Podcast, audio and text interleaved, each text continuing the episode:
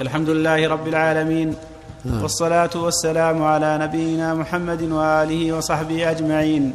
قال الإمام أحمد بن حنبل رحمه الله تعالى ورضي عنه وجمعنا به في الفردوس الأعلى، إنه جواد كريم.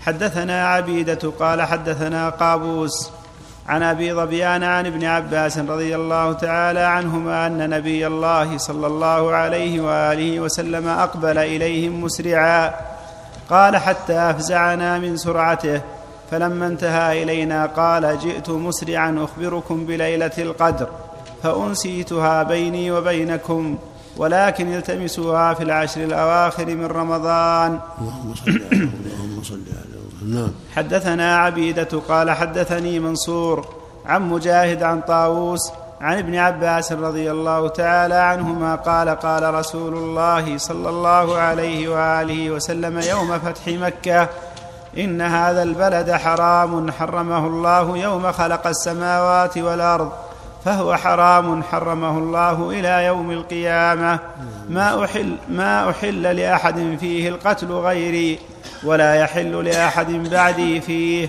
حتى تقوم الساعة، وما أحل لي فيه إلا ساعة من النهار، فهو حرام حرمه الله عز وجل إلى أن تقوم الساعة، ولا يعضد شوكه، ولا يختلى خلاه، ولا ينفر صيده، ولا تلتقط لقطته إلا لمعرف. قال فقال العباس رضي الله تعالى عنه: وكان من أهل البلد قد علم الذي لا بد لهم منه إلا الإذخر يا رسول الله، فإنه لا بد لهم منه، فإنه للقبور والبيوت. قال فقال رسول الله صلى الله عليه وآله وسلم: إلا الإذخر. حدثنا عبيدة قال حدثني واقد أبو عبد الله الخياط عن سعيد بن جبير عن ابن عباس رضي الله تعالى عنهما قال: أهدي لرسول الله صلى الله عليه وآله وسلم سمن وأقط وضب، فأكل السمن والأقط، ثم قال للضب: إن هذا الشيء ما أكلته قط، فمن شاء يأكله فليأكل. قال فأكل. حدثنا عبيدة قال حدثني واقد أبو عبد الله الخياط. حدثنا واقد أبو عبد الله الخياط عن سعيد بن جبير عن ابن عباس رضي الله تعالى عنهما قال: أهدي لرسول الله صلى الله عليه وآله وسلم سمن واقط وضب، فأكل السمن والأقط، ثم قال للضب: إن هذا الشيء ما أكلته قط، فمن شاء يأكله فليأكل. قال فأكل على خوانه. صلى الله إليك. قال إسناده صحيح. واقد أبو عبد الله الخياط مولى زيد بن خليدة ثقة، وذكره ابن حبان في الثقات، وترجمه البخاري في الكبير، وقال قال يحيى القطان أثنى عليه الثوري. وانظر ما تقدم. ثانية. قال إسناده قوي. واقد أبو عبد الله الخياط ومولى زيد بن خليدة أثنى عليه سفيان خيرا، وقال النسائي لا بأس به، وذكره ابن حبان في الثقات، وباقي رجاله ثقات رجال الصحيح، وأخرجه ابن سعد وأبو الشيخ في أخلاق النبي صلى الله عليه وسلم من طريق عبيدة بهذا الإسناد. وانظر ما تقدم. نعم.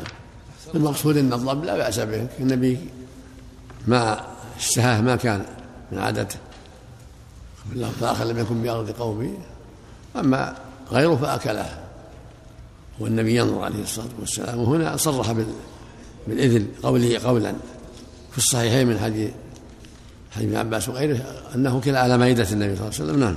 صلى الله عليه وسلم. قال خالف فاجترته فأخذه والنبي ينظر. نعم. السمن عفوا عنك. السمن يقول فأكل. يعني السمن لا أشكى فيه، ولا قط لا أشكى فيه. وتقول أكلنا عفوا الله عنك أو شرب. أمر سهل. قد نشر رأيك في الحرم.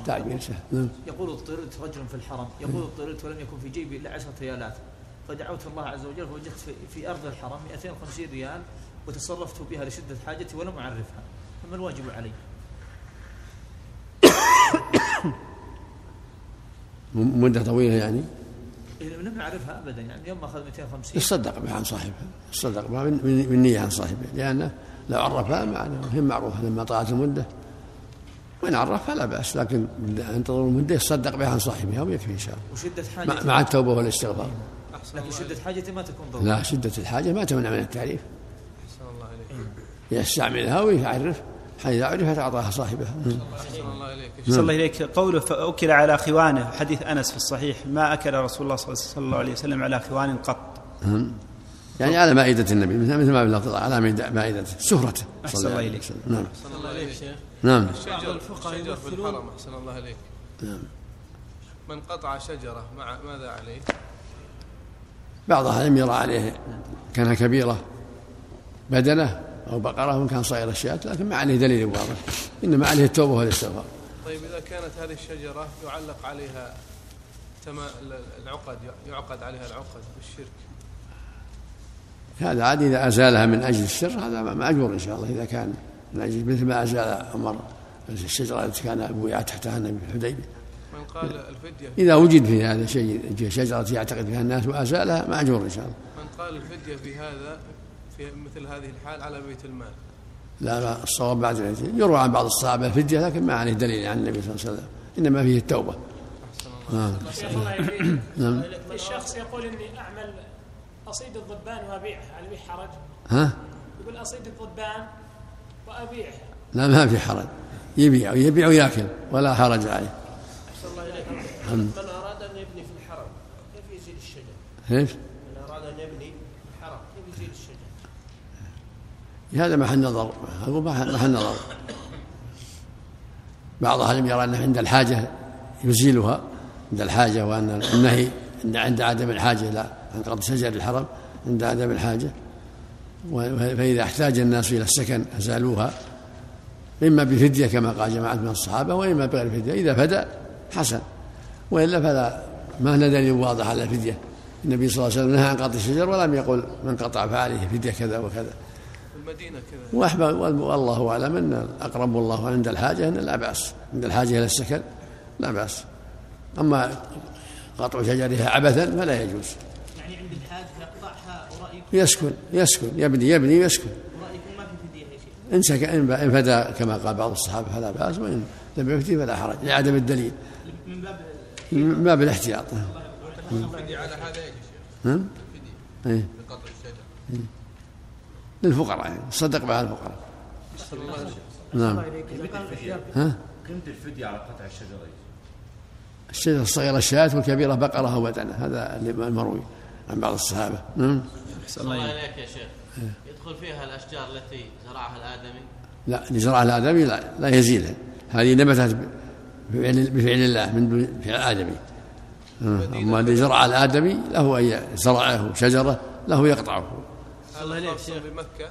نعم، خاص مكة. نعم. المدينة؟ نعم. الله عليك شيخ. بعض الفقهاء يمثلون على من باب أولى أسهل المدينة، من باب أولى، إذا زرع فيه له، وإذا ما زرع فلا يقطع إلا عند الحاجة. لكن إذا قطع هل يقال عليه فدية في المدينة؟ يحتاج إلى نظر، ينظر ما ورد عن الصحابة في هذا. نعم. يراجع ما ورد في هذا. نعم. الأصل عدم الفدية فيها كلها. أحسن الله. الأصل عدم الفدية، إذا احتاج قطع ولا فدية، هذا هو الأصل. أحسن الله إليك. إذا كان أشجار كثيرة الأصل إذا دعت الحاجة لا بأس مع عدم الفدية. نعم. الرسول صلى الله عليه وسلم نهى عن قطع الشجر ولم يقل من قطع فعليه كذا وكذا، مثل ما جاء في الصيد. إذا كثير الفدية واحد تكون كل شجرة لها فديتها عند من قابل الفدية. جزاك الله خير. حدثنا محمد بن عبد الله الأنصاري قال حدثنا هشام يعني ابن حسان قال حدثنا عكرمة عن ابن عباس رضي الله تعالى عنهما قال احتجم رسول الله صلى الله عليه وآله وسلم وهو محرم في رأسه من صداع كان به أو شيء كان به بماء يقال له لحي جمل. حدثنا محمد بن عبد الله قال حدثنا هشام بن أبي عبد الله قال حدثنا يحيى بن أبي كثير عن عكرمة عن ابن عباس رضي الله تعالى عنهما قال قال رسول الله صلى الله عليه وآله وسلم يودى المكاتب بقدر ما أدى دية الحر. يودى المكاتب. حدثنا محمد بن عبد الله قال حدثنا هشام بن أبي عبد الله قال حدثنا يحيى بن أبي كثير عن عكرمة عن ابن عباس رضي الله تعالى عنهما قال قال رسول الله صلى الله عليه وآله وسلم يودى المكاتب بقدر ما أدى دية الحر وبقدر ما رق دية العبد. قال أحسن الله إليك إسناده صحيح وانظر ما تقدم. بس نعم بس.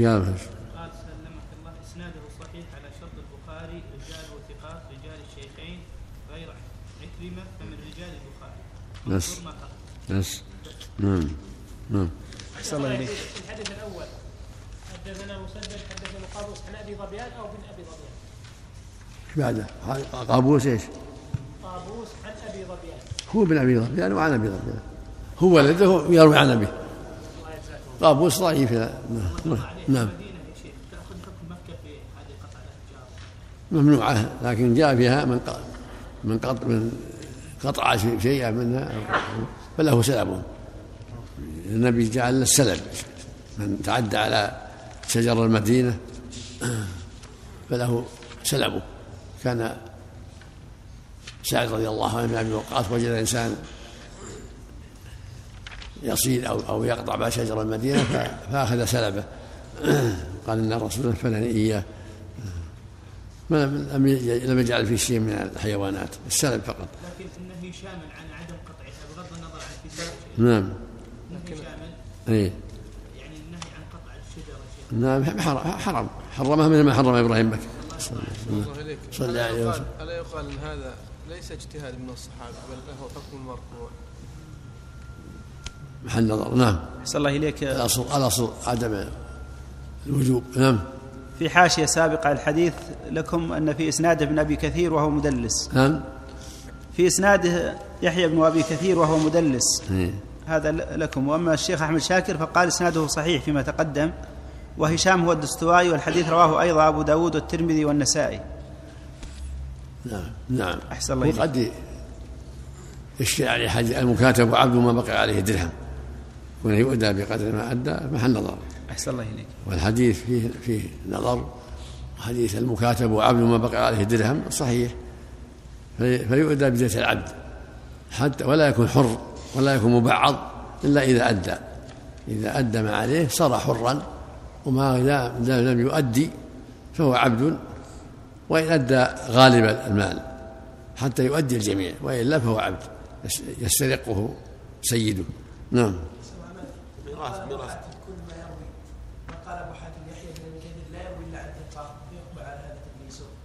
وحاتم قال يحيى بن أبي كثير لا يروي إلا عن ثقة. رواية عن الثقة غير التدليس. تدليس شيء والثقة شيء. نعم. أحسن الله. بعض يرث ما يرث قدر حريته. مكاتب. الأقرب أنه لا يرث. ما لا شيء حتى يعتق. وأما الروايات هذه فيها نظر وضعف. نعم. أحسن الله إليك. حدثنا يعقوب قال حدثنا أبي عن ابن إسحاق قال حدثني حسين بن عبد الله عن عكرمة عن ابن عباس رضي الله تعالى عنهما قال لما اجتمع القوم لغسل رسول الله صلى الله عليه وآله وسلم وليس في البيت إلا أهله عمه العباس بن عبد المطلب وعلي بن أبي طالب والفضل بن العباس وقثم بن العباس وأسامة بن زيد بن حارثة وصالح مولاه رضي الله تعالى عنهم. فلما اجتمعوا لغسله نادى من وراء الباب أوسو بن خولي الأنصاري ثم نادى من وراء الباب أوسو بن خولي الأنصاري. نعم. ثم أحد بني عوف بن الخزرج وكان بدريا علي بن أبي طالب فقال له يا علي نشدتك الله وحظنا من رسول الله صلى الله عليه وآله وسلم. قال فقال له علي ادخل فدخل فحضر غسل رسول الله صلى الله عليه وآله وسلم ولم يل من غسله شيئا. قال فأسنده إلى صدره وعليه قميصه وكان العباس والفضل وقثم يقلبونه مع علي بن أبي طالب، وكان أسامة بن زيد وصالح مولاهما يصبان الماء، وجعل علي يغسله، ولم ير من رسول الله صلى الله عليه وآله وسلم شيء مما يرى من الميت، وهو يقول بأبي وأمي ما أطيبك حيا وميتا، حتى إذا فرغوا من غسل رسول الله صلى الله عليه وآله وسلم وكان يغسل بالماء والسدر جففوه، ثم صنع به ما يصنع بالميت حتى إذا فرغوا من غسل رسول الله صلى الله عليه وسلم وكان يغسل بالماء والسدر جففوه، ثم صنع به ما يصنع بالميت، ثم أدرج في 3 أثواب، ثوبين أبيضين وبرد حبرة. ثم دعا العباس رجلين فقال ليذهب أحدكما إلى أبي عبيدة بن الجراح رضي الله تعالى عنه، وكان أبو عبيدة يضرح لأهل مكة، وليذهب الآخر إلى أبي طلحة بن سهل الأنصاري رضي الله تعالى عنه، وكان أبو طلحة يلحد لأهل المدينة. ثم قال لهما حين سرحهما: اللهم خر لرسولك. قال فذهبا فلم يجد صاحب أبي عبيدة أبا عبيدة، ووجد صاحب أبي طلحة أبا طلحة، فجاء فلحد لرسول الله صلى الله عليه وآله وسلم. قال حدثنا يعقوب قال حدثنا أبي عن ابن إسحاق قال حدثني حسين بن عبد الله عن عكرمة عن ابن عباس. هذا حسين فيه نظر، أبو حسين، فهذا له شواهد وبعضه ذكره له شواهد، والمعروف أنه صلى الله عليه وسلم كفنا في تبيض سحولية كما قالت عائشة في الصحيحين، مش كان هشي عليه. قال أحسن إليك إسناده ضعيف لضعف الحسين بن عبد الله كما ذكرنا فيما تقدم، وقد روي بعضه هناك أثناء مسند أبي بكر. المقصود له شواهد صحيحة، حسين قد أخطأ في بعضها. نعم أحسن الله إليك. نعم الرسول صلى الله عليه وسلم غسل في ملابسه، نعم في ثوبه. نعم صلى الله عليه وسلم. حديث اللحد لنا والشق لغيرنا صحيح؟ له طرق جيدة، له طرق يتقوى بها، وهو الأفضل اللحد. أحسن إليك. معنى الشق لغيرنا؟ نعم معنى الشق لغيرنا، الشق هو وسط القبر يعني، واللحد في جانبه الغربي، لا جانبه القبلي. معنى قول النبي صلى الله عليه وسلم لغيرنا؟ أحسن إليك يعني من غير المسلمين. نعم أحسن الله إليك. حدثنا يعقوب قال حدثنا أبي عن ابن إسحاق قال حدثنا خصيف بن عبد الرحمن الجزري عن سعيد بن جبير قال قلت لعبد الله بن عباس رضي الله تعالى عنهما: يا أبا العباس، عجبا لاختلاف أصحاب رسول الله صلى الله عليه وآله وسلم في إهلال رسول الله صلى الله عليه وسلم حين أوجب. فقال: إني لا أعلم الناس بذلك، إنها إنما كانت من رسول الله صلى الله عليه وآله وسلم حجة واحدة، فمن هنالك اختلفوا. خرج رسول الله صلى الله عليه وآله وسلم حاجا، فلما صلى في مسجده بذي الحليفة 2 ركعتين أوجب في مجلسه، فأهل بالحج حين فرغ من 2 ركعتيه، فسمع ذلك منه أقوام فحفظوا عنه، ثم ركب، فلما استقلت به ناقته أهل، وأدرك منه ذلك أقوام، وذلك أن الناس إنما كانوا يأتون أرسالا، فسمعوه حين استقلت به ناقته يهل، فقالوا: إنما أهل رسول الله صلى الله عليه وآله وسلم حين استقلت به ناقته. ثم مضى رسول الله صلى الله عليه وآله وسلم، فلما على شرف البيداء أهل، وأدرك ذلك منه أقوام، فقالوا: إنما أهل رسول الله صلى الله عليه وآله وسلم حين على شرف البيداء، وأيم الله لقد أوجب في مصلاه، وأهل حين استقلت به ناقته، وأهل حين على شرف البيداء. فمن أخذ بقول عبد الله بن عباس رضي الله عنهما: أهل في مصلاه إذا فرغ من 2 ركعتين. قال حدثنا يعقوب قال حدثنا أبي عن ابن إسحاق قال حدثنا خصيف بن عبد الرحمن الجزري عن سعيد بن جبير. هذه رواية بها خصيف وتكلم فيه، والمعروف أن صلى الله عليه وسلم الحديث الصحيحة أنه أهل لما استقل به بعيره من ذي الحليفة في حجته وعمره، وأهل على البيدة كما قال جابر، سمع هذا قوم وسمع هذا قوم.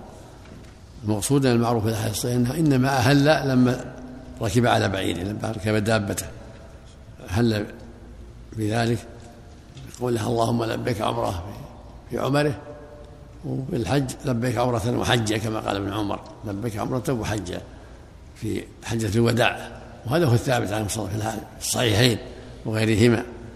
أما رواية خصيف أنه أهل في مصلاه هي ضعيفة. قال أحسن الله إليك إسناده صحيح. رواه أبو داود عن محمد بن منصور عن يعقوب بن إبراهيم بن سعد. قال المنذري في إسناده خصيف بن عبد الرحمن الحراني وهو ضعيف.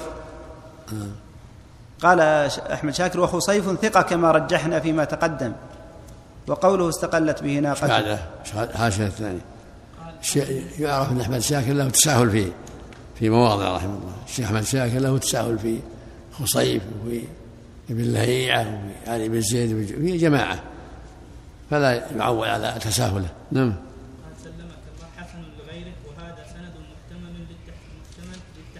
ابن إسحاق صرح بالتحديث وخصيف بن عبد الرحمن وإن كان في حفظه شيء مختلف فيه، وحديثه يصلح للمتابعات، وباقي رجاله ثقات رجال الشيخين.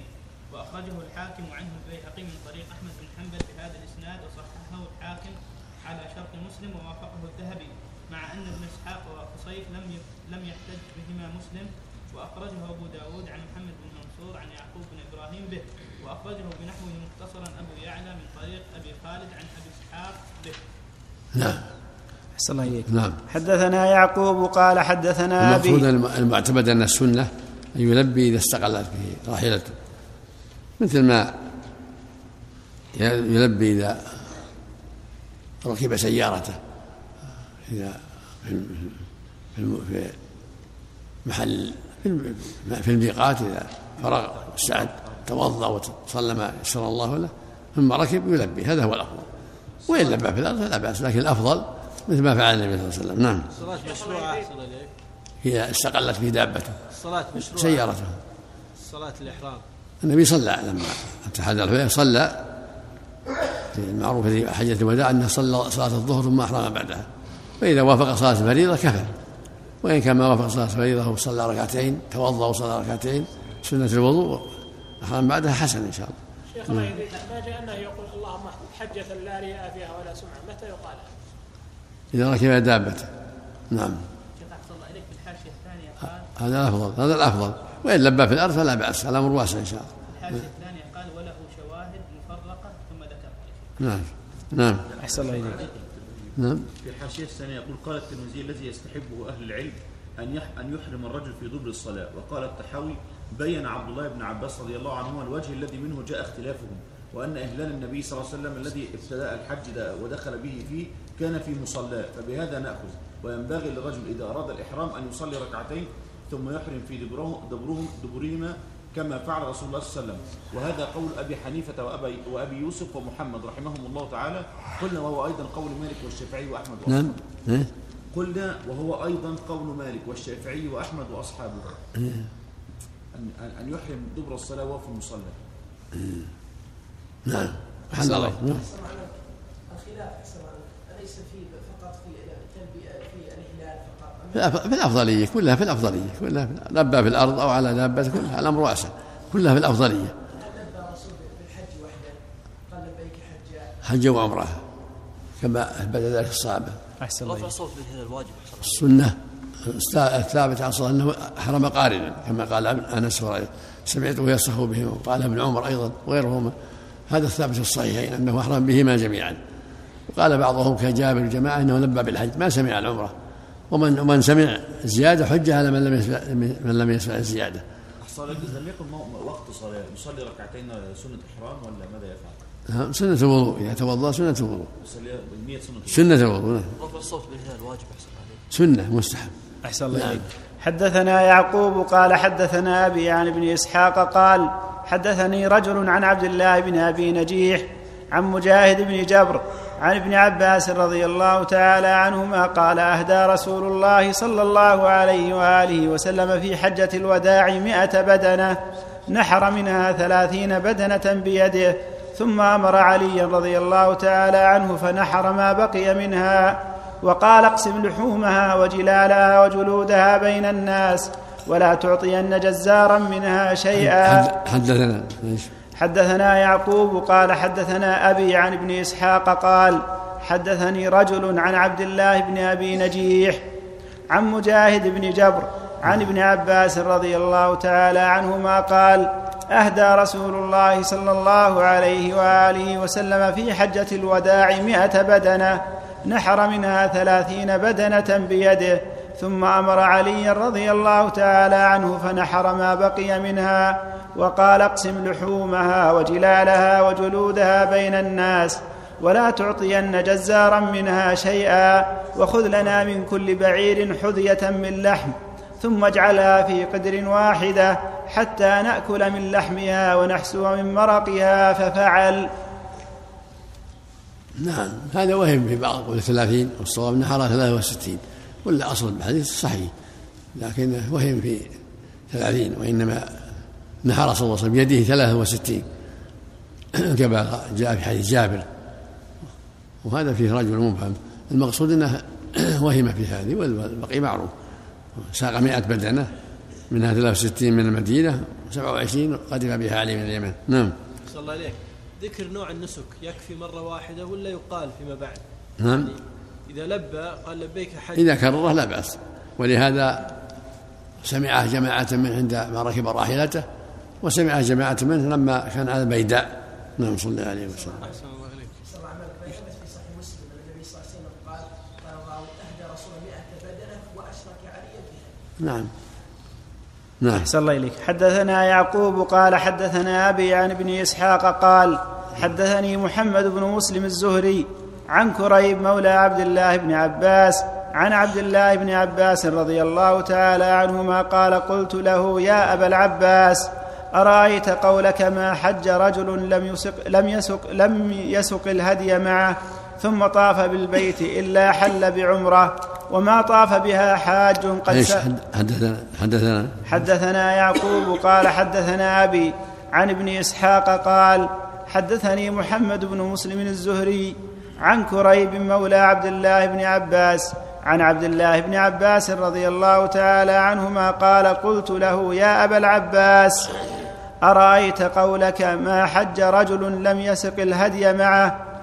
يسق الهدي معه ثم طاف بالبيت إلا حل بعمره ما حج رجل لم يسق الهدي معه ثم طاف بالبيت إلا حل بعمره وما طاف بها حاج قد ساق معه الهدي إلا اجتمعت له عمرة وحجة والناس لا يقولون هذا. فقال ويحك إن رسول الله صلى الله عليه وآله وسلم خرج ومن معه من أصحابه لا يذكرون إلا الحج فأمر رسول الله صلى الله عليه وآله وسلم من لم يكن معه الهدي أن يطوف بالبيت ويحل بعمره فجعل الرجل منهم يقول يا رسول الله إنما هو الحج فيقول رسول الله صلى الله عليه وآله وسلم إنه ليس بالحج ولكنها عمرة فيقول رسول الله صلى الله عليه وآله وسلم إنه ليس بالحج ولكنها عمرة. نعم هذا هو الصواب الذي ثبت عن النبي صلى الله عليه وسلم أنه أمره وجعلها عمرة مثل ما قال ابن عباس من لم يكن معه هدي فالسنة هي يجعلها عمره يطوف ويسعى ويقصر ويحل في أشهر الحج ثم يلبي بالحج يوم الثامن كما أمر النبي أصحابه رضي الله عنه. أما من كان معه الهدي فإنه يلبي بحج وعمره جميعا ويبقى على إحرامه حتى يحل منهما يوم النحر جميعا هكذا أمر النبي أصحابه عليه الصلاة والسلام. نعم أراد الحاج التمتع ولكن شرى بعض الهدي من الطريق أي قبل الميقات هذا هدي سمى مهدي نعم نعم. يعني هل إذا ساقه ولا من الطريق وسمى مهدي. نعم. يعتبر أنه ساق الهدي. نعم. أحسن الله إليك.